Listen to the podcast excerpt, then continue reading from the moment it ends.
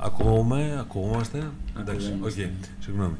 Λοιπόν, φίλες και φίλοι, καλησπέρα. Εδώ στη συχνότητα, την ε, ιντερνετική συχνότητα του self-test, έχω τη χαρά να φιλοξενώ για άλλη μια Κυριακή και μου δίνει πραγματική χαρά τους ακαλαπτώμενους ο, επιστήμονες. Την άλλη φορά το είχαμε ρίξει και στο γλέντι. Σήμερα είμαστε μπάκουροι. Λοιπόν, εγώ δεν έχω να πω άλλα. Καλώς ήρθατε στο στούντιο Παύλα Σπίτι, στούντιο Παύλα ό,τι θέλετε μπορούμε να κάνουμε εδώ πέρα με την καλή εννέα. Λοιπόν, έχετε το λόγο. Γεια σας παιδιά, ε, άλλη μια Κυριακή όπως είπε ο κύριος Αντώνης, άλλο ένα podcast από το ε, Young Minds ε, του Πανεπιστημίου Αθηνών. Ε, βρισκόμαστε πάλι στην ευχάριστη θέση να είμαστε στη ζεστή αγκαλιά του Αντώνη, γιατί μου έκανε νόημα να μην τον λέω κύριο. Ε, και τον θέλουμε να το ευχαριστήσουμε πάρα πολύ για άλλη μια φορά. Ε, σήμερα άργησα- αργήσαμε λίγο γιατί ε, είναι και ο μαραθώνιος, υπήρξαν τα προβλήματα συγκοινωνίας αλλά είμαστε εδώ και, στη, και αυτοί που θα σας κάνουν παρέα για την υπόλοιπη ώρα είμαι εγώ ο Μάριος Α, οκ. Α, εγώ ο Γιώργος. και ο Νικόλας και μπορούμε σιγά σιγά να κάνουμε και έτσι μια μικρή υπενθύμιση για πράγματα τα οποία γίνονται στο Young Minds και ανεβαίνουν. Το πρώτο το οποίο να εφιστήσουμε την προσοχή σας είναι τα δύο άρθρα τα οποία έχουν ανέβει τις ε, τελευταίες ημέρες. Το ένα για το Science Homecoming από τη Βάθια Στάθη που αφορά τον Κωνσταντίνο Καραθοδωρή ένα πάρα πολύ ωραίο άρθρο, το οποίο διάβασα, έχει πολύ ενδιαφέρον να το δείτε. Και ένα ακόμη πολύ ενδιαφέρον άρθρο, το οποίο αφορά τον ε, Τσαντρασεκάρ από την Ευτυχία Βασιλείου με το Lazarus Project. Είναι δύο πολύ ενδιαφέροντα άρθρα, αξίζουν ε, την προσοχή και, την, και το διάβασμα και εφόσον νομίζω δεν έχουμε κάποια άλλη ανακοίνωση τα υπόλοιπα project τρέχουν κανονικά όπως είχαμε πει και την προηγούμενη φορά η μερίδα των γυναικών στην επιστήμη και τα υπόλοιπα. Περιμένουμε, ξαναλέμε για άλλη μια φορά τις ε, προτάσεις σας, τις ιδέες σας και να υπενθυμίσουμε ότι έχουμε ε, και μπορούμε να απαντάμε στις ερωτήσεις σας κατά τη διάρκεια της εκπομπής. Μπορείτε να τις στείλετε με μήνυμα, μπορείτε να τις στείλετε είτε στο Instagram είτε στα προφίλ μας. Απλά. Ε...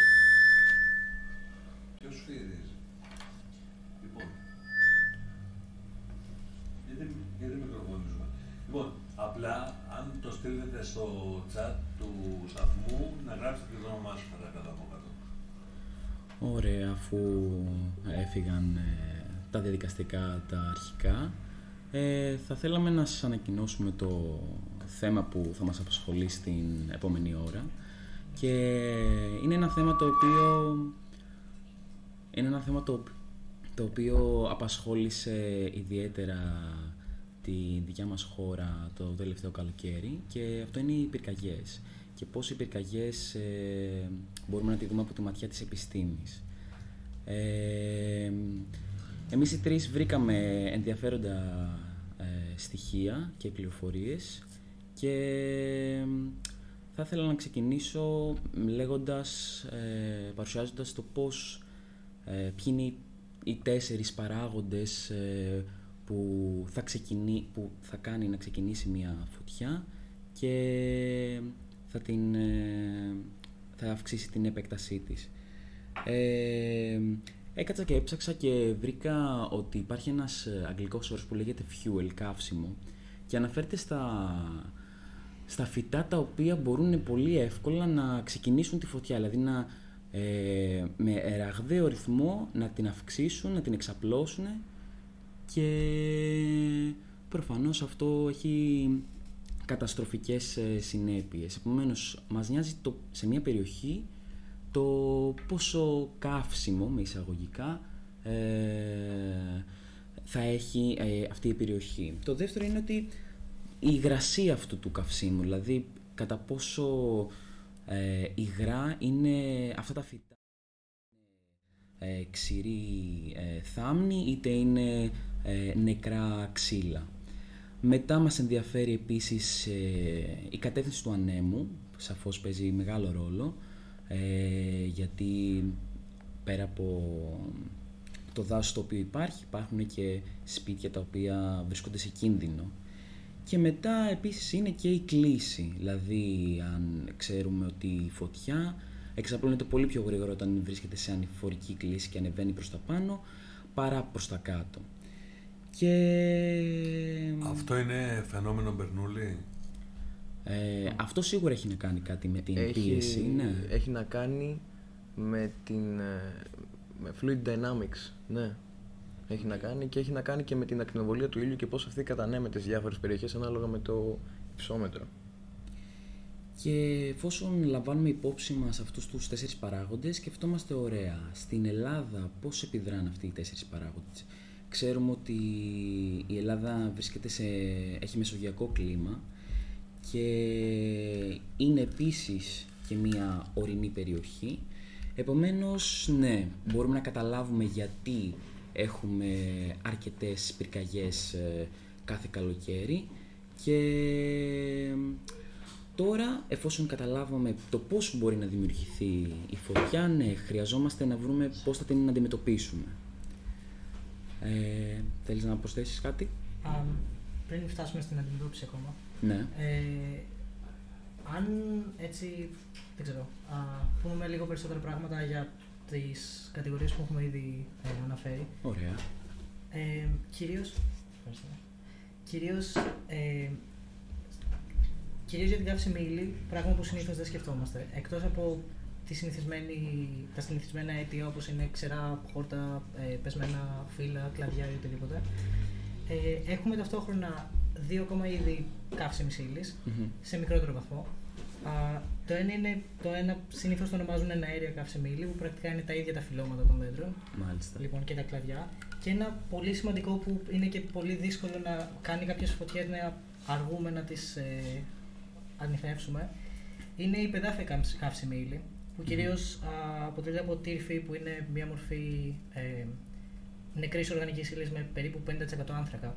Κάτι που είναι απίστευτα έφλεκτο και μπορεί να εξαπλώσει μια φωτιά πάρα πολύ γρήγορα χωρίς να δείχνει, χωρίς να έχουμε ένδειξη για καπνό. Α, και γι' αυτό και συνήθως θα δείτε ότι οι έρπουσες πυρκαγιές, δηλαδή οι φωτιές που συμβαίνουν πολύ, πολύ κοντά στο έδαφος, είναι συνήθως πολύ πιο δύσκολες να αντιμετωπιστούν, κυρίως γιατί εξαπλώνονται πάρα πολύ γρήγορα. Ε, σε σχέση με είτε τις εναέριες ε, είτε γενικά ε, ανεξάρτητο. Ε, δεν μπορώ να βρω τη λέξη στα ελληνικά. Α, τη- του υψομέτρου ή της κλίσης του εδάφους.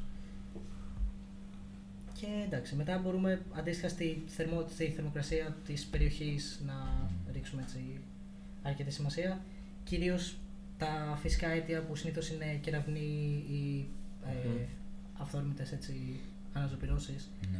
Ε, και προφανώς εντάξει, και ο ανθρώπινος παράγοντας είτε εμπρισμός από ομίλια είτε εμπρισμός κατά πρόθεση που είναι και αυτό ένα Σίγουρα. ίσως θέμα άλλης σε κάποιο άλλο podcast. Είναι ίσως από τις ε, πιο, βαρε, πιο σοβαρές, έτσι, τις πιο σοβαρά αίτια Μμμ. ε, πυρκαγιών έχουν προκληθεί στην πλειοψηφία τον τους από τον άνθρωπο. ανθρώπινο παράγοντα. Ναι. Έτσι. Δηλαδή και σαν φυσικοί μπορούμε να μελετήσουμε την συμπεριφορά μιας πυρκαγιάς, μέχρι πού αυτή φτάνει, πώς συμπεριφέρεται, τον τρόπο με τον οποίο εξαπλώνεται, τα αποτελέσματά της, Μμμ. αλλά δεν μπορούμε κιόλας να παραλείψουμε το γεγονός ότι ο ανθρώπινος παράγοντας είναι εκεί πέρα. Ας πούμε συγκεκριμένα στη μελέτη που είχαν κάνει στη Καλιφόρνια, το 80% των ε, πυρκαγιών ήταν εξαιτίας ανθρώπινου παράγοντα. Ακριβώς. Ναι. Φαίνεται όμως έψαξα ότι η φύση ε, προσπαθεί να επανέλθει και να ε, το δάσος μου που χάθηκε και τα δέντρα μαθαίνουν ε, ε, προφανώς ε, εκεί μπαίνουμε τώρα στη συζήτηση της εξέλιξης και το, Ακριβώς. ε, τα στατικά που- και τα στοιχεία τα οποία έχει ένα δάσος και τα δέντρα τους. Αλλά είδα ότι ναι μεν οκ μπορούν να επανέλθουν τα, τα δάση από μια φωτιά. Απλώς το, το, το πρόβλημα μας είναι ότι έχει αυξηθεί πάρα πολύ ο αριθμός των πυρκαγιών και έτσι δεν αφήνει τη δυνατότητα σε αυτά τα δέντρα, σε αυτά τα δάση να επανέλθουν στην ε, προηγούμενη τους κατάσταση. Ε, Ναι, άλλο να έχει καεί ένα δάσος μια φορά και άλλο δύο. Σωστά, ναι. Και προφανώς λόγω της συχνότητας που συμβαίνει στη, στη, γενικά στις μεσογειακέ χώρες, ε, στη συχνότητα των πυρκαγιών, δεν προλαβαίνει ένα δάσος να φτάσει στην προηγούμενη του κατάσταση πριν Μμμ. ξανά καεί. Ακριβώς. Α, οπότε αυτό ουσιαστικά καταστρέφει σχεδόν ολοσχερό και την χλωρίδα και την πανίδα της περιοχής. Λοιπόν, γιατί μετά από δεύτερη ή τρίτη φωτιά, χωρίς να έχει μπορέσει το δάσος να ξαναπαράγει καρπούς, ε, καρπούς, συγγνώμη, σπόρους, Μμμ. ε, είναι λίγο αδύνατο να ε, επανέλθει στην προηγούμενη του κατάσταση. Ναι. Και προφανώς δεν βλέπουμε μόνο την Ελλάδα, αλλά ε, και την περιοχή της Καλιφόρνιας που ανέφερες ε, Νικόλα. Ε, έχει αυξηθεί από το 2018 μέχρι το 2021 οι φωτιές στην Αυστραλία κατά μεγάλο παράγοντα. Η Αυστραλία φέτος είδαμε νομίζω πως υπέφεραν οι άνθρωποι εκεί πέρα από Ναι. τις πυρκαγιές. Αλλά και μία άλλη περιοχή που θεωρώ ότι δεν ακούστηκε αρκετά, δεν ακούστηκε αρκετά το πρόβλημά της φέτος ήταν ε, η κεντρική και νότιο Αφρική η οποία ε, συνάντησε μεγάλα προβλήματα πυρκαγιάς και σα, αυ- τα βλέπουμε όλα αυτά και μας προβληματίζει θα έλεγα ε, γιατί σκεφτόμαστε πώς αυτό επηρεάζει το κλίμα, ε, πώς αυτό επηρεάζει τις περιοχές που η θερμοκρασία είναι πιο χαμηλή από ότι στα, στα κεντρικά ε, Κοντά στον Ισημερινό. κοντά στον Ισημερινό. Ε, είχε καταγραφεί μια, ένα μέγιστο, ένας μέγιστος, ε, μια μέγιστη θερμοκρασία στη Σιβηρία είχα δει Μμμ. και αυτό προβληματίζει πάρα πολλούς επιστήμονες ε, ότι αν δηλαδή ακόμα και τα μέρη τα οποία επικρατεί ε, το κρύο κλίμα αυτό τι συνέπειες θα έχει; Ναι. Για τον υπόλοιπο πλανήτη. Ε, αυτό που είδαμε. Έχω χάσει, έχω χάσει βέβαια την αίσθηση του χρόνου λόγω καραντίνας, αλλά Μμ. νομίζω πέρσι. Μμ. Ακριβώς. Δηλαδή για, τις, για τα δάση στη Σιβηρία ήταν. Ναι. Α, είναι κάτι που δεν συμβαίνει συχνά. Δηλαδή σε Ναι. αντίθεση με τις μεσογειακές χώρες και αντίστοιχα τις χώρες της Αφρικής που λόγω ξηρού κλίματος έχουν πιο συχνές πυρκαγιές. Ε, η Σιβηρία είναι κάτι ε, παντελώς καινούριο. Είναι πολύ σπάνιες φωτιές εκεί. Ναι. Ε, και προφανώς ε, εντείνουν τι ανησυχίες γενικά για, τη, για την κλιματική αλλαγή. Μμμ. Και όσο δεν... ε, όσο αυξάνονται βασικά αυτά τα καύσιμα που, αναφε- στα οποία αναφερόμαστε και όσο η, κλιμητα- η κλιματική αλλαγή ε, είναι στο παιχνίδι, ε, ναι, θεωρώ ότι θα είναι πάντα ένα πρόβλημα, τουλάχιστον για την επόμενη δεκαετία και ίσως και παραπάνω.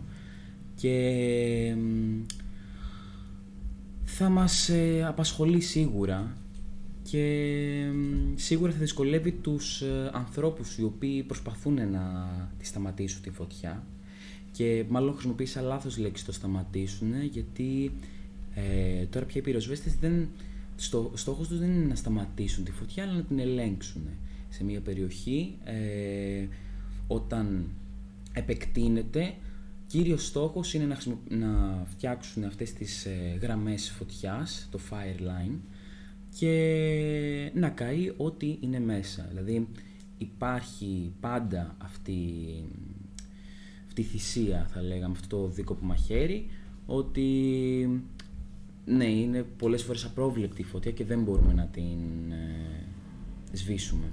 Αλλά μπορούμε ίσως να την ελέγξουμε. Μμμ. Και επειδή σας πιάσαμε λίγο από τα μούτρα θεωρώ, Ναι. λέγοντάς σας για τις πυρκαγιές ε, και για το πώς η φυσική παίζει ρόλο μέσα σε όλα αυτά, να πούμε και την αρχική έμπνευση από την οποία ξεκίνησε και αυτή η ιδέα που παίζει μεγάλο ρόλο και θα το συνδέσω αργότερα και με το κομμάτι το οποίο έχω φέρει και εγώ εδώ για την εκπομπή και έχω να αναφέρω το οποίο είναι οι πυρκαγιές στην Ελλάδα συγκεκριμένα. Δηλαδή δεν θα μπορούσε να μην παίξει τον ρόλο το γεγονός ότι πέρασαμε ένα πολύ δύσκολο καλοκαίρι Μμμ. ε, δεινοπαθούσαν τόσο περιοχές ε, της ε, Αττικής, Βαρμπόμπι και η Βόρεια Εύβοια που είδαμε πολύ τραγικές εικόνες. Είδαμε ανθρώπους οι οποίοι φεύγαν από τις περιοχές αυτές.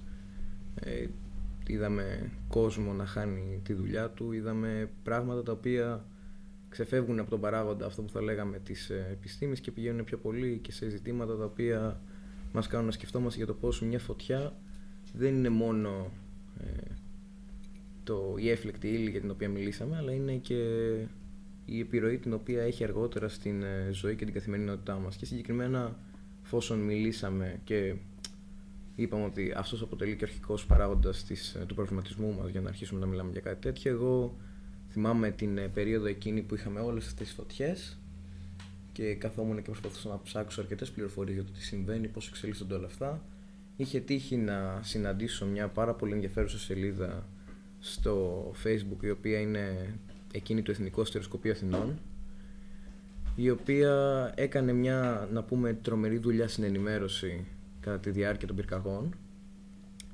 Ε, παρουσίαζε συνεχώς τα δεδομένα της θερμοκρασίας και του πώς οι πυρκαγιές εξελίσσονται μέσα στο, μέσα στο χώρο της Ελλάδας και στη Βόρεια Εύβοια και στην Αττική που δεν ήταν οι μόνες περιοχές που είχαμε πυρκαγιές, αλλά ήταν οι περιοχές για τις οποίες έχουμε ακούσει Και μάλιστα στην, ε, στο project το οποίο κάνανε ήταν, ε, είχε γίνει γνωστό κιόλας και το εξής, ότι είχαν την ευκαιρία να χρηματοδοτήσουν ένα πρόγραμμα μια εβδομάδα πριν αρχίσουν όλες αυτές οι πυρκαγιές, νομίζω περίπου, όπου αφορούσε την πρόβλεψη των πυρκαγιών. Και συγκεκριμένα είχε προβλεφθεί η ε, πυρκαγιά στη Βαριμπόμπη και είχαν προβλεφθεί και το ότι δεν, είναι, δεν είχαν προβλέψει το τι θα συμβεί, είχαν προβλέψει το ότι θα υπάρχει σοβαρό θέμα εάν εξελιχθεί εκεί πέρα πυρκαγιά. Ήταν οι ιδανικές συνθήκες για να μπορέσει μια πυρκαγιά σε αυτή την περιοχή να, ε,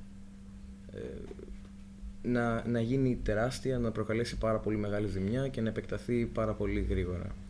Ε, συγκεκριμένα, μια εβδομάδα πριν ξεκινήσουν οι πυρκαγιές, είχαν προτείνει από το νομίζω Εθνικό Αστροσκοπείο πάλι των Αθηνών ένα project το οποίο έτρεχε τις προσωμιώσεις, ζητούσαν μια χρηματοδότηση, αν δεν κάνω λάθος, και μια έγκριση για να μπορέσουν να τρέξουν μαζί με το κράτος ε, ε, το συγκεκριμένο project το οποίο θέλανε.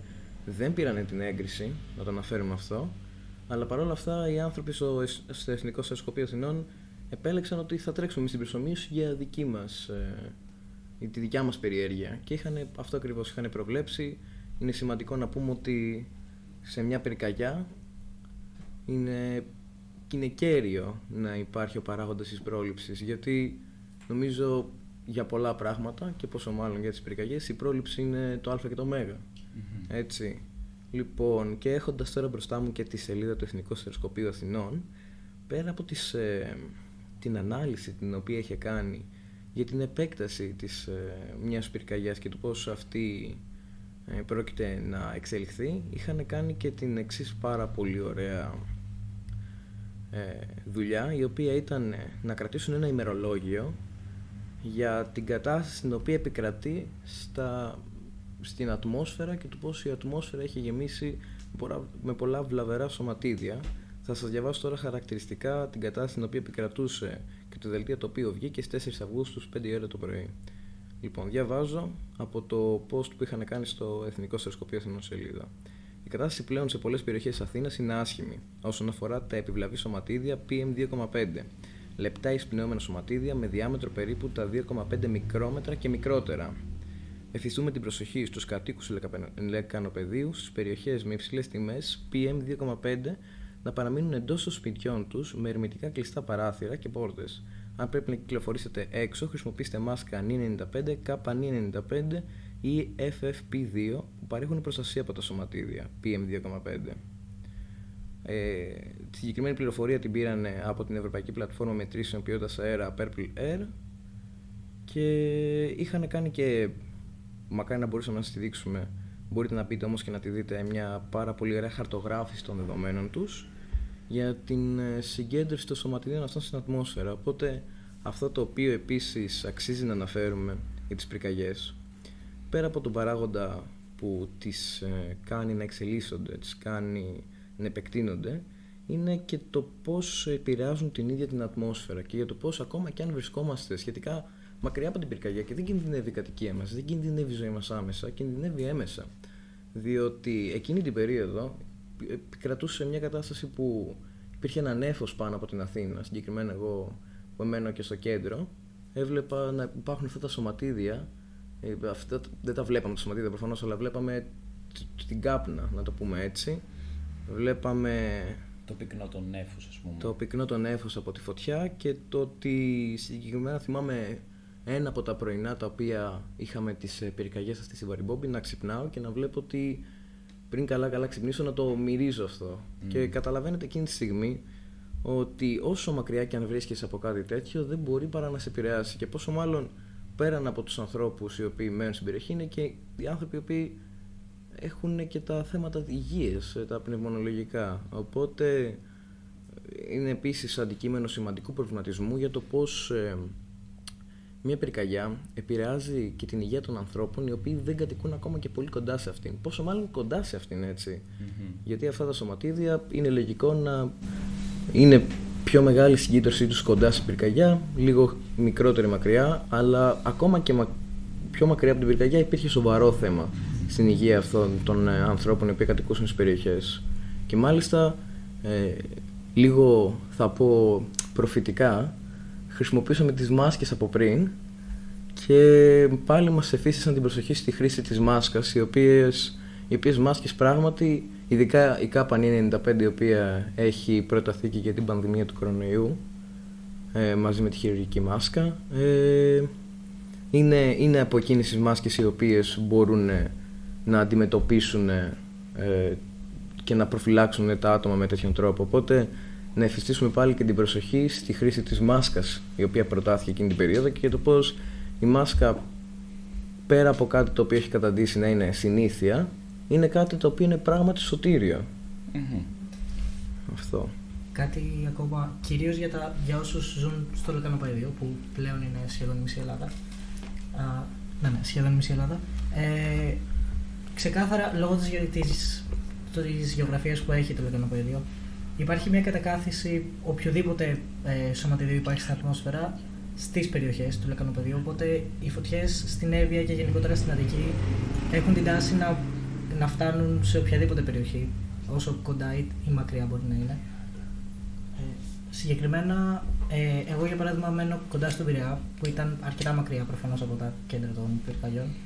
Παρ' όλα αυτά, ε, είχα παρόμοιες εμπειρίες. Ε, η ατμόσφαιρα ήταν ξεκάθαρα διαφορετικό το χρώμα της. Ε, λόγω διάθεση φωτός ήταν θολή αρκετά.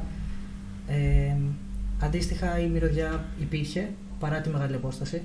Κυρίως γιατί ε, καταλαβαίνετε ότι οποιαδήποτε, ε, οποιοδήποτε νέφος είτε ανθρωπογενές λόγω του αστικού ιστού είτε λόγω των πυρκαγιών θα καταλήξει να καλύψει όλη την Αττική. Ωραία. Ε, ας κάνουμε ένα διάλειμμα. Είπαμε πολλά και ας τα αφομοιώσουμε. Ξεκινήσαμε λίγο, ναι, λίγο βαριά. Λίγο βαριά. Αλλά υποσχόμαστε ότι θα τελειώσουμε πιο ελπιδοφόρα, πιο χαρούμενα.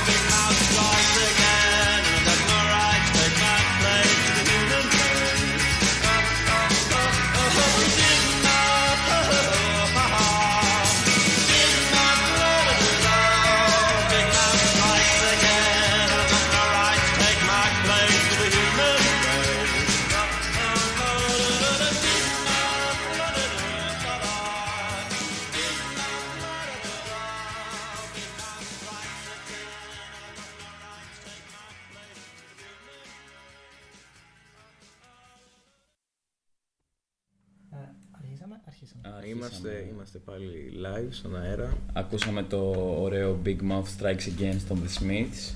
Ε, Κάναμε το διάλειμμά μας. Κάναμε το διάλειμμά μας. Ξελάβουσε Ελπίζω λίγο και το εσείς. μυαλό από τις πληροφορίες γιατί όπως είπα, σας πήραμε από τα μούτρα κατευθείαν, σε εξηγούσαμε σωματίδια, νέφη. Ε, Και ήρθε η ώρα για το δεύτερο κύμα πληροφοριών.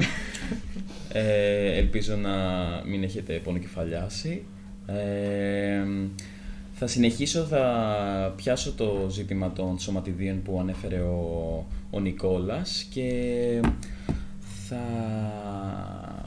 έλεγα ότι αυτά τα σωματίδια τα οποία προκαλούνται από την καύση των ε, δασών και των ξύλων ε, αλληλεπιδρούν με την ατμόσφαιρα και δημιουργείται μία μίξη μεταξύ των στοιχείων της ατμόσφαιρας με τα, στοιχεί, με τα μ, καυσαέρια ε, των, πυρκα- των πυρκαγιών, με συγχωρείτε. Ε, και αυτό ανάλογα με τον άνεμο που επικρατεί και, σ- και μάλιστα την κατεύθυνση του ανέμου που θα επικρατεί σε εκείνη την περιοχή ε, μπορεί να μετακινήσει αυτό το νέφος, ε, αυτή τη μάζα αερίων ε, και όπως είπε ο Νικόλας αυτό να έχουμε όχι μόνο θέματα και προβλήματα στην περιοχή της πυρκαγιάς αλλά και προβλήματα στις ε, γειτονικές περιοχές. Συγκεκριμένα ε, είναι πολλές φορές που αυτή η μάζα αερίων δημιουργεί ένα νέφος ε, πάνω από μια συγκεκριμένη περιοχή και αυτό έχει σαν αποτέλεσμα όταν εισέρχεται η ακτινοβολία και είναι έτοιμη να απορροφηθεί από το έδαφος μας και να επανακπαιμφθεί ε, συναντάει το εμπόδιο αυτών των αερίων, αυτών των ε, μιξαρισμένων ε, αερίων ε, τα οποία είπαμε απο- αποτελούνται από τα καυσαέρια και τα στοιχεία της ατμόσφαιρας. Και αυτό δημιουργεί κάτι σαν ένα ε, τοπικό φαινόμενο του θερμοκηπίου. Και ε, ξέρουμε όλοι πως, ή μάλλον μπορεί να μην ξέρετε, δεν υπάρχει θέμα. Μπορούμε να εξηγήσουμε. Μπορούμε να εξηγήσουμε. Το φαινόμενο του θερμοκηπίου ε, θα σας δώσω να το καταλάβετε μέσα, μέσω από τις, ε, το θερμοκήπιο των ντοματών που είμαστε στο, στο χωράφι. Τι κάνουν εκεί πέρα οι αγρότες για να αυξήσουν τη θερμοκρασία μέσα, στο, μέσα στα φυτά, στις ντομάτες ε, για παράδειγμα. Ε, βάζουν ε, εν- μια σκηνή από είτε γυαλί είτε πλαστικό το οποίο αυτό παγιδεύει την, ε, θερ- τη θερμότητα και έχει ως αποτέλεσμα να αυξάνει τη θερμοκρασία εντός αυτής της ε, σκηνης Ε, κάτι τέτοιο γίνεται προφανώς και με την ατμόσφαιρά μας σε γενικότερο Που είναι το επίπεδο. γυαλί μας το αντίστοιχο. Ακριβώς. Ε, fun fact, αν δεν υπήρχε το φαινόμενο του θερμοκηπίου, θα, η μέση θερμοκρασία της γης θα ήταν στους πλήν 15 βαθμούς Κελσίου. Επομένως, το χρειαζόμαστε. Όμως, ε, σε τέτοιες περιπτώσεις, και όταν γίνονται πολλές ε, φορές, σίγουρα ε, επιδρά αρνητικά στην ε, θερμοκρασία τη, του εδάφους μας και αυτό, τα, αυτά τα συστατικά δεν αφήνουν την ε, θερμοκρασία, την ακτινοβολία συγγνώμη, να φύγει ε, προς το διάστημα. Γίνεται ένα τυχαίο scattering προς τα κάτω, μια σκέδαση και εν τέλει εγκλωβίζεται η θερμοκρασία σε αυτή την περιοχή και τη, η, η θερμότητα, συγγνώμη, και αυξάνεται η θερμοκρασία. Προφανώς αυτό εντείνει το κίνδυνο για πυρκαγιά. Δηλαδή, η ίδια η Ακριβώς. πυρκαγιά τοπικά, τοπικά ε, αυξάνει την θερμοκρασία των γύρω περιοχών ε, και προφανώς εξαπλώνεται πιο γρήγορα. Ε, είναι ιδιαίτερα επικίνδυνο κοντά σε αστικούς ιστούς και γι' αυτό και προφανώς στην Αττική είναι μεγάλο το πρόβλημα ε, και λόγω πληθυ- ε, αρκετά πυκνού έτσι, πληθυσμιακού, ε, αρκετά πυκνού πληθυσμού ε, και γιατί προφανώς κοντά στο λεκανοπεδίο έχουμε πολύ μεγαλύτερη συγκέντρωση τέτοιων σωματιδίων όλο το χρόνο, ανεξαρτήτως πυρκαγιάς. Να. Οπότε είναι, είναι αρκετά, α- αρκετά σημαντικός παράγοντας αυτός γιατί και παίρνει αρκετό καιρό να απομακρυνθούν αυτά τα ατμόσφαιρα ε, εντελώς από την ατμόσφαιρα και προφανώς ε, μέσα στη διάρκεια του καλοκαιριού μπορεί να οδηγήσουν σε ε, αναζωπυρώσεις ή σε ε, επιπλέον φωτιές σε γύρω περιοχές. Μμμ. Ναι, πολύ σωστά. Δημιουργεί έτσι ξηρό, ένα ξηρό ζεστό Ακριβώς, περιβάλλον, ακριβώς. ε, ιδανικό για, τις, ε, για την εξάπλωση των πυρκαγιών. Ε, Α, κάτι ακόμα ε, τώρα το σκέφτηκα. Για πες το. γενικότερα, γενικότερα η Ελλάδα προφανώς όλοι ξέρετε ότι έχει πάρα πολλά πεύκα. Δηλαδή το πεύκο είναι από τα ε, κατεξοχήν. Ε, Αυτό και η ήλια. Ακριβώς, ναι. Ε, Δυστυχώς τα πεύκα είναι πολύ, ενώ είναι αρκετά έφλεκτα, ε, δεν, είναι από τα δέντρα που γενικά δεν συσσωρεύουν η υγρασία Ναι. ε, ούτε στον κορμό τους ούτε στα φύλλα τους. Οπότε είναι αρκετά εύκολο να εξαπλωθεί μια πυρκαγιά γενικά σε πευκοδάση. Ε, και, για- και προφανώς και πολλές φορές ε, τα δέντρα που τελικά φυτρώνουν μετά τις πυρκαγιές είναι επίσης πεύκα. Μμμ. Γεγονός που κάνει ακόμα πιο εύκολο μια επόμενη πυρκαγιά να εξαπλωθεί πολύ γρήγορα και τελικά να έχουμε το ίδιο, πρόγραμμα, το ίδιο πρόβλημα απλά ένα ή δύο χρόνια μετά. Μμμ. Ε, Ο- Οπότε θα μπορούσαμε να πούμε ότι όλα αυτά, δηλαδή κάθε παράγοντας που επικρατεί στην Ελλάδα μαζί με το φαινόμενο του θερμοκηπίου και το άλλο κάθε παράγοντας εννοώ τα πεύκα, Ναι. η ελιά, ε, η κλίση του εδάφους δημιουργούν ε, αυτό που λέμε the perfect storm, δηλαδή Ακριβώς. κάνει την περιοχή μας μια περιοχή ιδιαίτερου κινδύνου Μμμ, όσον μμμ. αφορά στις ε, πυρκαγιές και γι' αυτό κιόλας έχουμε εντάξει σε αντίθεση με άλλες χώρες την πυρκαγιά στο μυαλό μας ως και μια ξεχωριστή κατηγορία κινδύνου δηλαδή μια, Ναι. μια- έναν κίνδυνο τον οποίο τον περιμένουμε σχεδόν κάθε καλοκαίρι Ακριβώς. Και... Κύριε, να, να ρωτήσω κάτι παρακαλώ. Πριν από 20 χρόνια τα πράγματα ήταν χειρότερα, καλύτερα. Έχετε κάνει κάποια έρευνα; Τα πράγματα ήταν καλύτερα πριν 20 χρόνια. Ε, όχι ότι δεν υπήρχαν φωτιές, ε, εμάς πια όμως μας, ανησυχεί, μας ανησυχεί το ο ρυθμός ε, με τον οποίο ε, καταγράφονται αυτές οι πυρκαγιές. Ε, αυτός ο ρυθμός έχει αυξηθεί και δεν αφήνει τα δάση που... Κάποια δάση επι- χρειάζονται τη φωτιά για να καθαρίσουν από τα νεκρά ε, χόρτα, τα ξηρά ε, τους χειρούς θάμνους. Δηλαδή κάποιες φορές όντως είναι αναγκαία η φωτιά. δεν είναι κάτι κακό από μόνη της Ακριβώς. είναι το πώς εξελίσσεται Το- τον α- ρόλο που παίζει Ακριβώς, αλλά το, το κακό συμβαίνει όταν συμβαίνει πολλές φορές. Ακριβώς. Αυτό.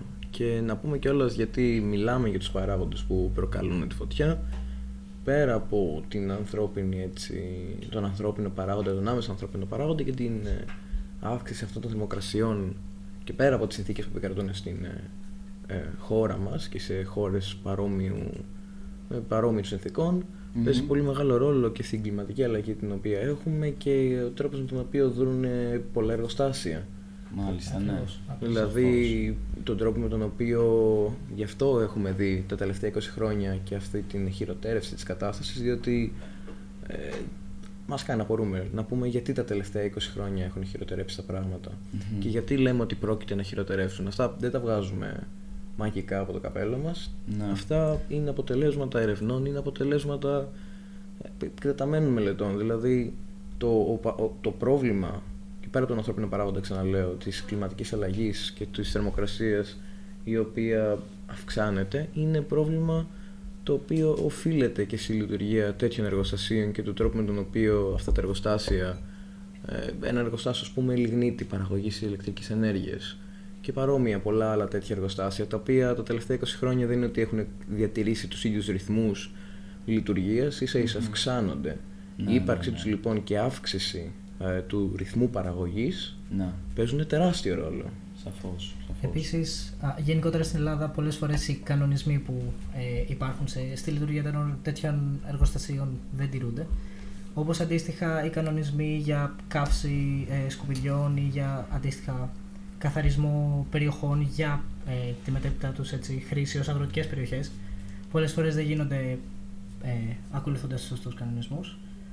Ε, οπότε είναι πολύ μεγαλύτερος ο κίνδυνος ούτως ή άλλως λόγω κλίματος. Ε, δεν βοηθάμε κι εμείς ιδιαίτερα με, τη, με το κατά πόσο τηρούμε ή όχι ε, κάποια μέτρα πρόληψης, ίσως και αποφυγής των πυρκαγιών. Και δεν είναι κιόλας λίγες φορές που θα περάσουμε από κάποια περιοχή έτσι λίγο πιο απομονωμένη και θα δούμε να καίγονται κλαριά. Κάποιος να κλαίει κλα- κλαριά, κάποιος να καίει χορτάρια. Τα οποία προφανώς δεν είναι το ζήτημα ότι θα προκαλέσουν πάντα κάποια φωτιά. Αλλά είναι το ζήτημα το ότι αυτό το άτομο το οποίο καθαρίζει με τι όρους το κάνει, με ποιον τρόπο το κάνει, κατά πόσο ας πούμε πραγματικά ενδιαφέρεται. Δηλαδή αυτό παίζει ρόλο και δεν θέλουμε να πάμε και να θέσουμε το πρόβλημα μόνο στους ανθρώπους γιατί το πρόβλημα βρίσκεται κι αλλού, αλλά παίζουν ρόλο και το- η, η δράση του ανθρώπου, έτσι. Αυτό. Λοιπόν, α, Θα θέλετε να μιλήσουμε για το ζήτημα της αναδάσωσης ε, που έχω ακούσει γενικότερα ότι είναι ένα... Ε, λένε ας πούμε ότι α, ε, οργανώνονται ξέρω εγώ διάφορες ομάδες και λέμε πάμε να κάνουμε Ναι. αναμάθ- αναδάσωση στον ημιτό. στο Τελειώσαμε, τέτοιο. τελειώσαμε με τη φωτιά. Η φωτιά κατέστρεψε ό,τι κατέστρεψε. Τώρα το τι θα κάνουμε. Το οποίο είναι Ακριβώς, πολύ σοβαρό ακριβώς. ζήτημα. Αλλά νομίζω ε, είναι ένα ιδιαίτερο ζήτημα γιατί πρέπει να προσέχουμε τη σύσταση του, του δάσους. Δηλαδή δεν μπορούμε απλώς εμείς να πάμε και να κάνουμε αναδάσωση και να βάλουμε ένα οποιοδήποτε φυτό και να αρχίσουμε ας πούμε, να το φυτεύουμε. Ακριβώς. Ε, γιατί όπως, ε, σε περιοχές όπως η Ελλάδα έχει δέντρα τα οποία έχουν συνηθίσει σε αυτό το κλίμα, έχουν συνηθίσει αυτό το, σε έναν ξηρό, ζεστό καλοκαίρι και επομένως ε, έχουν ε,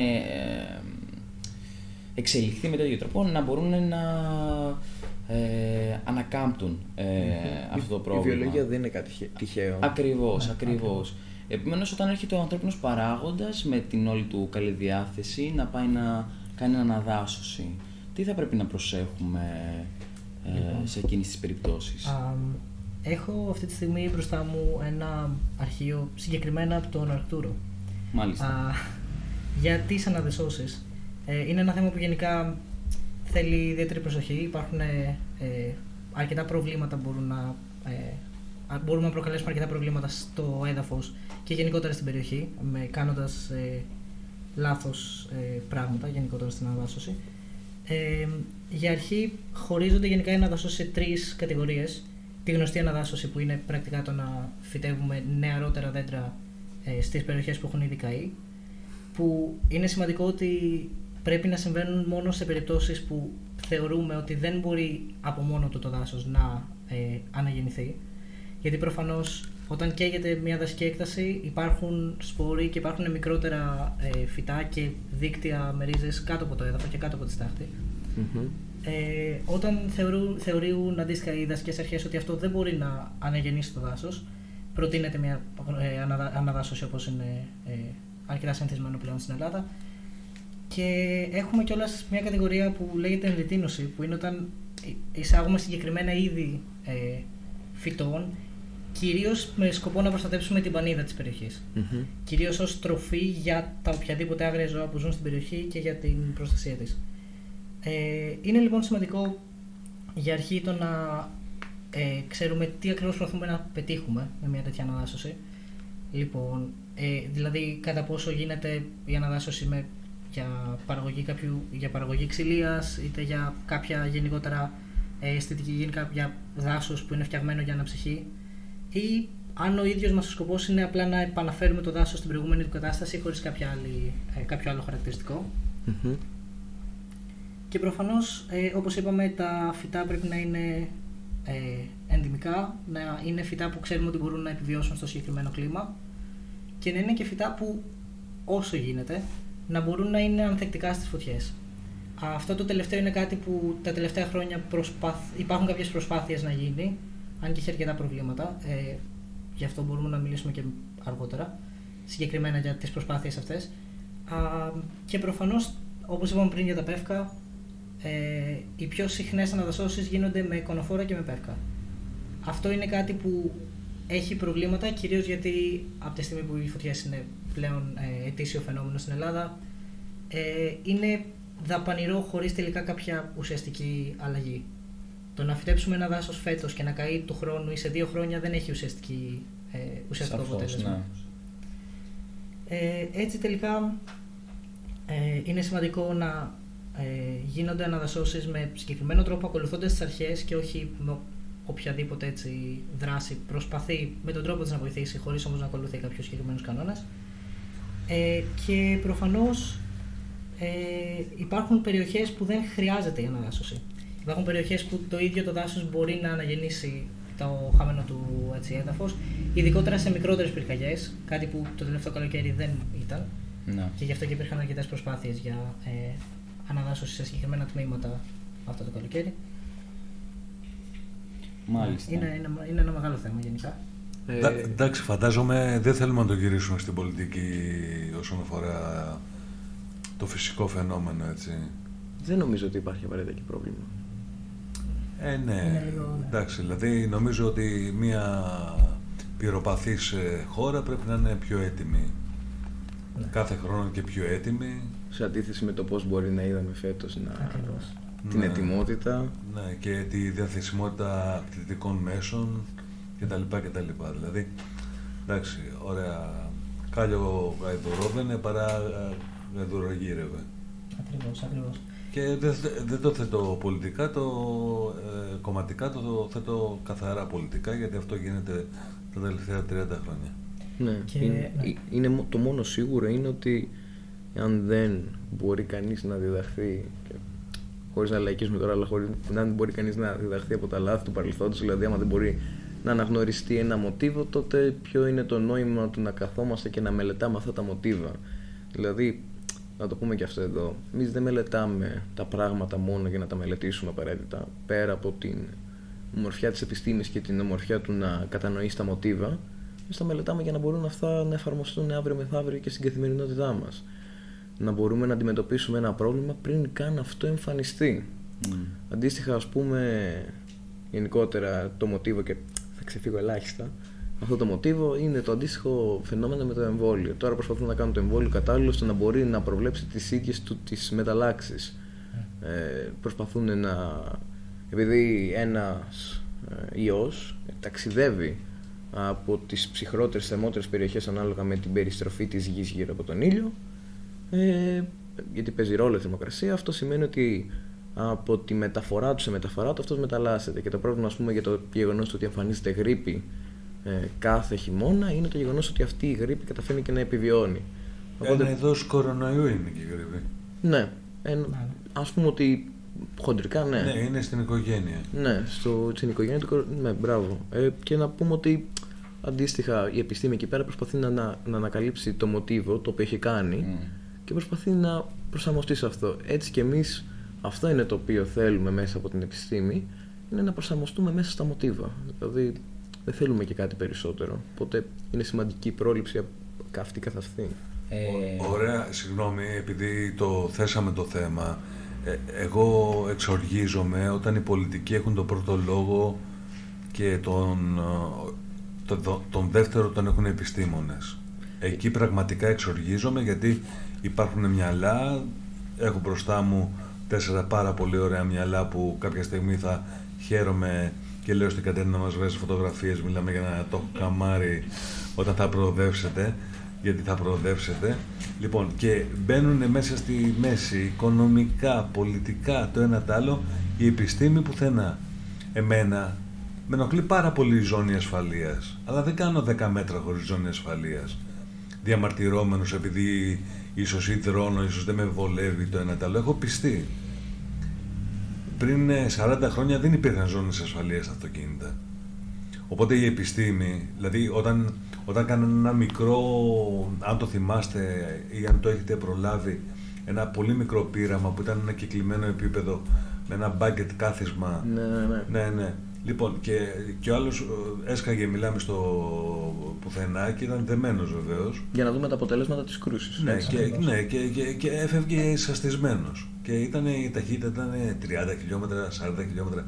Λοιπόν, εκεί που υπάρχει επιστήμη, καλό είναι φίλοι πολιτικοί και όχι φίλοι πολιτικοί και καθόλου φίλοι πολιτικοί να τα βάζετε κάτω στο τραπέζι και να ακούτε τους επιστήμονες.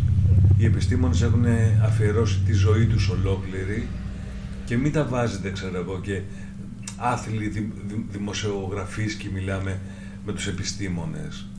Αυτά που έχουν μελετήσει αυτοί οι άνθρωποι στην πορεία της ζωής τους, εσείς δεν τα έχετε κάνει ποτέ. Και είναι και πέρα από το ότι okay, μπορεί να έχουν ο καθένας τον ρόλο τον οποίο μπορεί να έχει, να πούμε ότι στο τέλος της ημέρας πρέπει να βασιζόμαστε στα λιγότερο λάθος αποτελέσματά μας. Δηλαδή δεν είναι κάτι το οποίο δεν είναι κάτι να φοβόμαστε τα αποτελέσματα της επιστήμης, δεν είναι κάτι περιοριστικό, είναι κάτι το απελευθερωτικό. Είναι κάτι το οποίο μπορεί να μας κάνει να ζήσουμε καλύτερα. Αρκεί αυτό να το κατανοήσουμε, ώστε ελπίζουμε σε 10 χρόνια από τώρα να έχουμε μια πολύ καλύτερη κατάσταση. Αλλά αρκεί κανείς να βάλει και όχι απαραίτητα την πίστη του, να μην το πούμε έτσι, γιατί δεν είναι θέμα πίστης η επιστήμη. Δεν θα γίνει αυτό, Νικό. Δεν θα γίνει. Γιατί, γιατί η πολιτική ελέγχει η οικονομία κτλ. κτλ. Οπότε δεν θα έρθει η Pfizer, η οποία είναι μια τεχνοκρατι- τεχνοκρατική, πλην όμως ο, επιστημονική ομάδα, έτσι, σαφώς. Και να πείσει προκειμένου να έχουν τους τζίρους που θέλουν τα καλοκαίρια για να βγάλουν το χειμώνα. Είναι, είναι, είναι αυτό, σίγουρα αυτό, ένα αυτό, φαινόμενο. Ναι. αυτό, αυτό εμένα με εκνευρίζει. Και να πούμε ότι γινώντας πάλι ότι είναι το σημαντικό να βάλουμε την επιστήμη στη ζωή μας και στην καθημερινότητά μας. Και αυτός είναι και όλος ο σκοπός του podcast και της ομάδας γενικότερα. Η επιστήμη δεν είναι κάτι έξω από εμάς. Είναι κάθε μέρα, κάθε στιγμή Πολύ και χωρίς να το ρομαντικοποιούμε είναι ακόμα και εκεί πέρα όταν περπατάμε. Είναι στο φαινόμενο της τριβής. Είναι, μπορούμε να περπατήσουμε, μπορούμε να κατανοούμε γιατί περπατάμε και κάνουμε ένα βήμα. Άμα είναι Δεν η- μπορούμε να περπατάμε στο χιόνι ή στον άμα- πάγο άμα- ακριβώς. Άμα, η επιστήμη είναι σε κάθε μας βήμα, πόσο μάλλον και σε μεγαλύτερα ζητήματα. Οπότε να πούμε κιόλας ότι η επιστήμη δεν είναι θέμα πίστης. Ε, σεβαστά από... Καλά, μην μη με βάζεις σε θέμα πίστης και τέτοια, εντάξει, άσε. Δεν- Δεν- δεν χρειάζεται. ε, δε- Δεν θα είναι δική σας εκπομπή πλέον. Οπότε σιωπώ, σιωπώ, σιωπώ, σιωπώ. Οπότε- σιωπώ. Δηλαδή οι, πνευματικές, η- οι πνευματικοί ηγέτες ξέρουν περισσότερα από ανθρώπους που έχουν πραγματικά γεράσει στα έδρανα. Είναι ο, καθ, ο καθένας μπορεί πράγματι να έχει την οπτική του στα πράγματα, δεν το αναιρούμε αυτό, αλλά αυτό το οποίο ζητάμε, όντας και μια ομάδα εκλαίκευσης επιστήμης, είναι να μπορούν να συμβαδίσουν αυτά τα πράγματα. Δηλαδή, να πούμε αυτό το οποίο και εμείς έχουμε στο μυαλό μας, ότι δεν είναι περιοριστική επιστήμη, δεν είναι κάτι το οποίο περιμένουμε να πιστέψει κάποιος διαμαγείας, είναι κάτι το οποίο εάν κάποιος το επιθυμεί μπορεί να το κατανοήσει, μπορεί να κατανοήσει την ύπαρξη των μοτίβων, μπορεί να κατανοήσει την σκέδαση για την οποία μιλάγαμε πριν για τα σωματίδια, μπορεί να τα κατανοήσει όλα αυτά. Πολύ δεν είναι σωστό, ναι. κάτι το οποίο ζητάμε, πολλές φορές φαίνεται στον κόσμο αυτό, δεν είναι κάτι το οποίο ζητάμε να έρθει μαγικά πάνω από τα κεφάλια κάποιου και να επιβληθεί σαν μια αντικειμενική απλή, απλή αλήθεια. Είναι κάτι το οποίο προκύπτει.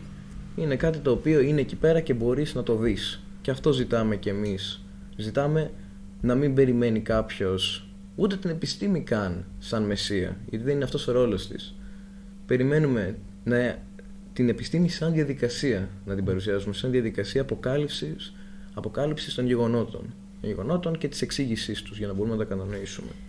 Α, πάνω Ε, σε αυτό. νομίζω ότι σας κλέβω την εκπομπή. Ε, να ευχαριστήσουμε καταρχήν όλους όσους μας ακούνε και είναι, η παρέα μεγαλώνει συνεχώς. Η παρέα με- μεγαλώνει συνεχώς. Τι λέτε να τους κουράσουμε με ένα τραγουδάκι; Ναι, ναι. Ε, ναι. Να βάλουμε ένα τραγούδι.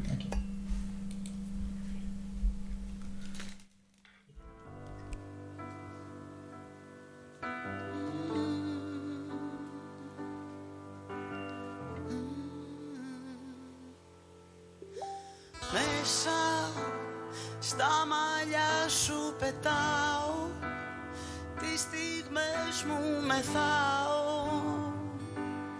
Σ' αγαπώ και φεύγω πάνω Στα δυο χέρια σου λιώνω.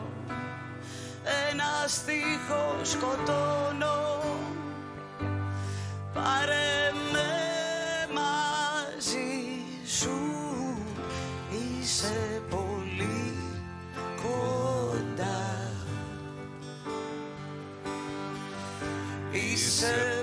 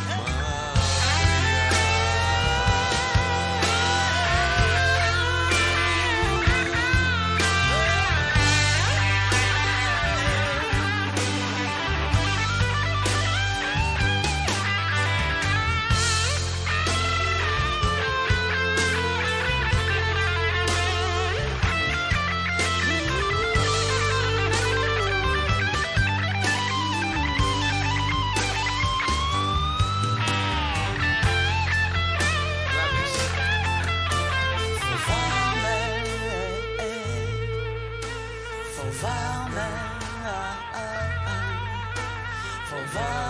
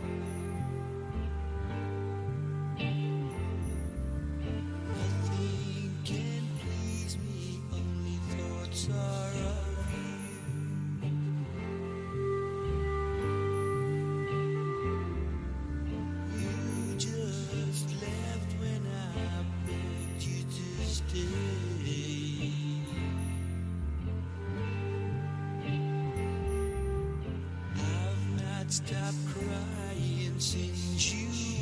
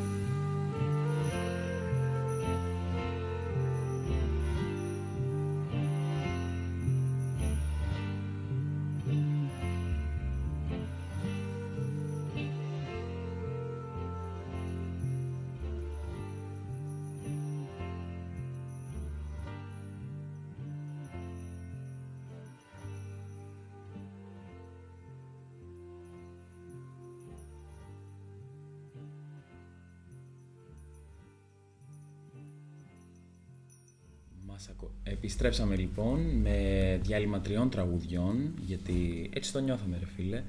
Και Έτσι μας αρέσει. ακριβώς. Και θα συνεχίσουμε με, ένα, με μια έξτρα πληροφορία, το υπόσχομαι είναι η τελευταία, Οκ. ε, που θα μας τη πει ο Γιώργος. Γιώργος ακόμα. Α, ωραία. Λοιπόν, ε, έχω βρει βασικά ένα άρθρο για μια πρόταση που έχει γίνει για τις αναδασώσεις στην Ελλάδα. Α, κυρίως έχει να κάνει με, το, με ένα συγκεκριμένο είδος ε, δέντρου, τη βελανιδιά.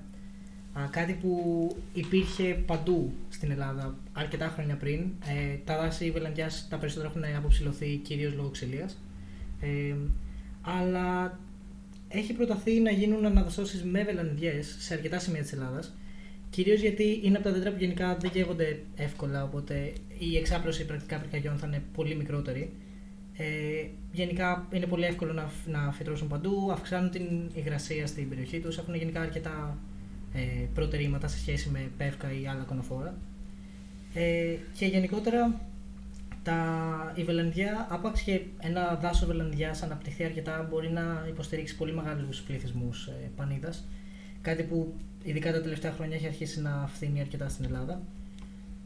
Ε, Επίσης, οι βελανιδιές ε, είναι από τα δέντρα που δεν είναι ενώ φυτρώνουν αρκετά γρήγορα. Δηλαδή, μέσα σε βάθος 5 ετών μπορεί, μπορεί να αναπτυχθεί ένα δάσος ε, σε ικανοποιητικό βαθμό. Ε, Επίσης, κάτι που δεν ξέρω κατά πόσο είναι γνωστό, ε, η Αττική ήταν περιοχή ε, που είχε βελανίδια, ε, βελανδιές ε, από τα αρχαία χρόνια. Μμμ. Λοιπόν, και πρακτικά αυτό που είπα και στην αρχή, τα περισσότερα ε, δάση βελανιδιά στην Ελλάδα αποψηλώθηκαν ε, για τη χρήση τους σε ξυλία. Ε, προφανώς η, η χρήση του, του ξύλου για την κατασκευή ε, ναυτι, ε, ναυτικών έτσι, εξαρτημάτων και πλοίων, ε, ειδικά στην αρχαιότητα, ήταν πολύ διαδεδομένη.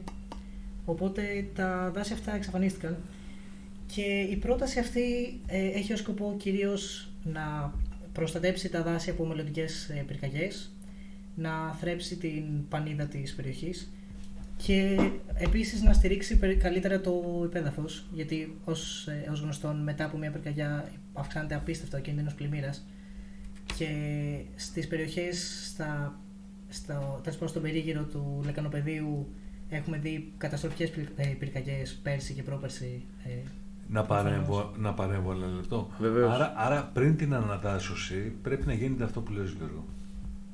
Κορμοδέματα προκειμένου να συγκρατήσουν Ακριβώς, ακριβώς. Π- πο- την επόμενη μέρα ή δυνατόν. Συγγνώμη. Ναι, ναι. Και είναι σημαντικό προφανώς ε, να αφήσουμε να, όπου είναι δυνατόν το δάσος να αναγεννηθεί μόνο του και όπου αυτό δεν είναι εύκολο ή δεν είναι δυνατόν να υπάρχει συγκεντρωμένη ε, και οργανωμένη προφανώς από τους ανάλογους φορείς αναδάσωση ε, με τη χρήση αυτών των, ε, των δέντρων. Λοιπόν, το βασικό πρόβλημα, ε, για ποιο λόγο αυτό δεν έχει ήδη ξεκινήσει. Ε, ως γνωστόν, μετά από μια πυρκαγιά απαγορεύεται, η, ε, απαγορεύεται το να χρησιμοποιηθούν αυτές οι εκτάσεις για εκτροφή ζώων. Προφανώς γιατί τα νεαρά δέντρα που φυτρώνουν στην περιοχή είναι πολύ ευάλωτα σε ε, αυτή τη δραστηριότητα. Και οι βελανιδιές για να φτάσουν στο επίπεδο που να μπορούν να στηρίξουν την οποιαδήποτε βιοποικιλότητα έχει η περιοχή χρειάζονται ένα βάθος 10 ετών. Αυτά- Σε αυτά τα 10 χρόνια ε, θα πρέπει πρακτικά να απαγορευτεί εντελώς η οποιαδήποτε ε, κτηνοτροφική δραστηριότητα στην περιοχή. Και επειδή στην Ελλάδα ακόμα ένα μεγάλο μέρος των ε, εγωπροβάτων ταΐζονται ελεύθερα στη φύση ε, αυτό είναι αρκετά δύσκολο να συμβεί, δηλαδή πρακτικά υπάρχει μια μεγάλη δυσκολία σε αυτό. Και είναι ο βασικός λόγος που ακόμα δεν έχουμε ξεκάθαρη λύση στο πρόβλημα γιατί η αναδάσωση είναι κάτι δύσκολο, κάτι κοστοφόρο και με τη συχνότητα των πυρκαγιών, όπως είπαμε και στην αρχή, είναι κάτι που πρέπει να γίνει οργανωμένο από το κράτος και με συγκεκριμένο σχεδιασμό. Κάτι που τουλάχιστον βλέπουμε, αν δούμε τα τελευταία χρόνια, ε, δεν συμβαίνει εύκολα. Μμμ. Ενδιαφέρον όλο αυτό. Μια θεωρώ απαραίτητη προσήκη για το σημερινό μας θέμα και εφόσον ε, νομίζω καλύψαμε πάρα πολλά σημεία από τα όσα θέλαμε και λίγο και περισσότερα θα μπορούσα να πω. Κάναμε έτσι μια πολύ ωραία συζήτηση. Ε, νομίζω ότι κάπου εδώ θα μπορούσαμε να κλείσουμε σιγά σιγά τη σημερινή μας εκπομπή. Πριν κλείσουμε φυσικά να υπενθυμίσουμε τα εξής. Να υπενθυμίσουμε ότι όπως είπαμε και στην αρχή της εκπομπής περιμένουμε και οργανώνουμε και είναι στα σκαριά η ημερίδα των ε, γυναικών στην επιστήμη. Μια πάρα πολύ ενδιαφέρουσα και πολύ σημαντική ημερίδα που περιμένουμε προτάσεις σας, ιδέες σας για το τι θα θέλετε να δείτε. Σας καλούμε να συμμετάσχετε. Ε, έχουμε επίσης όπως ανέφερα πάλι στην αρχή της εκπομπής δύο άρθρα τα οποία έχουν ανέβει τις τελευταίες ημέρες. Ένα της ε, Βάσια Στάθης από, με, με τη στήλη Science Homecoming για τον Κωνσταντίνο Καραθοδωρή και ένα για τον ε, Τσάντρα Σεκάρ από την Ευτυχία Βασιλείου με το Lazarus Project και τα δύο πολύ ενδιαφέροντα άρθρα να τα δείτε. Ε, επίσης να πούμε ότι για το επόμενο podcast το οποίο ευελπιστούμε να γίνει την ε, Κυριακή που έρχεται Ε, δεν θα θέλουμε να πούμε κάτι συγκεκριμένο ακόμα, αλλά θα έχουμε Μια έκπληξη για μια- εσάς. μια- Μπορούμε, μπορούμε να εκμεταλλευτούμε και την αργία του Πολυτεχνείου. Που δεν είναι αργία βέβαια, είναι... Ναι, παιδί του Πολυτεχνείου, αλλά Ναι. ως προς... ε, το βασικό μας. για, ο- όταν λέτε να εκμεταλλευτούμε, Δεν λέμε, λέω, ε, να κάνουμε με εκπομπή και την Τετάρτη. θα μπορούσαμε, αλλά να το δούμε κιόλας αυτό γιατί πολλά τρέχουν την Τετάρτη και με διάφορες δράσεις σχετικά με την ε, επέτειο του Πολυτεχνείου. Το βλέπουμε αυτό. Μέχρι ώρας το πρόγραμμά μας είναι για την επόμενη Κυριακή, όπου να μην πούμε κάτι σίγουρο, αλλά πιθανότατα θα έχουμε έτσι ένα ε, πολύ ενδιαφέρον καλεσμένο που μπορούσαμε να συζητήσουμε. Θα ανακοινωθεί αυτό μέσα στη βδομάδα. Κάπου στην ίδια ώρα φαντάζομαι. Κάπου στην ίδια ώρα θα το ανακοινώσουμε και αυτό ή κάπου στις 5 θα είναι ή λίγο αργότερα. Μέχρι την επόμενη φορά ήμασταν ο Νικόλας, Μάριος. Γιώργος. η Κατερίνα η οποία ήρθε Γεια σας παιδιά. λίγο αργότερα εξαιτίας των κυκλοφοριακών προβλημάτων που υπήρχαν ε, με το μαραθώνιο και να πούμε ότι μας έφερε και μελομακάρονα τα οποία είναι τα πρώτα μελομακάρονα τα οποία δοκιμάζουμε. Ε, Και πιο μπαίνουν νωρίς. σε αυτό το σπίτι τα πρώτα μελομακάρονα. Εγώ δεν βλέπω να δοκιμάζω. Να πούμε ότι στην παρέα μας ήταν και ο Αντώνης Που τον Και ευχαριστούμε χαρά πάρα μου, χαρά πολύ. μου μεγάλη. Αφήστε τις ευχαριστίες. Και μέχρι την επόμενη φορά να σας αφήσουμε με ένα-δύο ακόμα τραγούδια. Και αυτά. Σας ευχόμαστε καλό ε, βράδυ Κυριακής. Σας ευχόμαστε μέχρι... Λογικά δεν θα κάνουμε εκπομπή, θα το δούμε όμως αυτό σαν ιδέα. Εάν δεν κάνουμε εκπομπή, σας ευχόμαστε καλή επέτειο της, ε, του Πολυτεχνείου 17 Νοέμβρη. Και θα τα πούμε την επόμενη Μην ξεχνάμε κιόλας, έτσι. Ναι.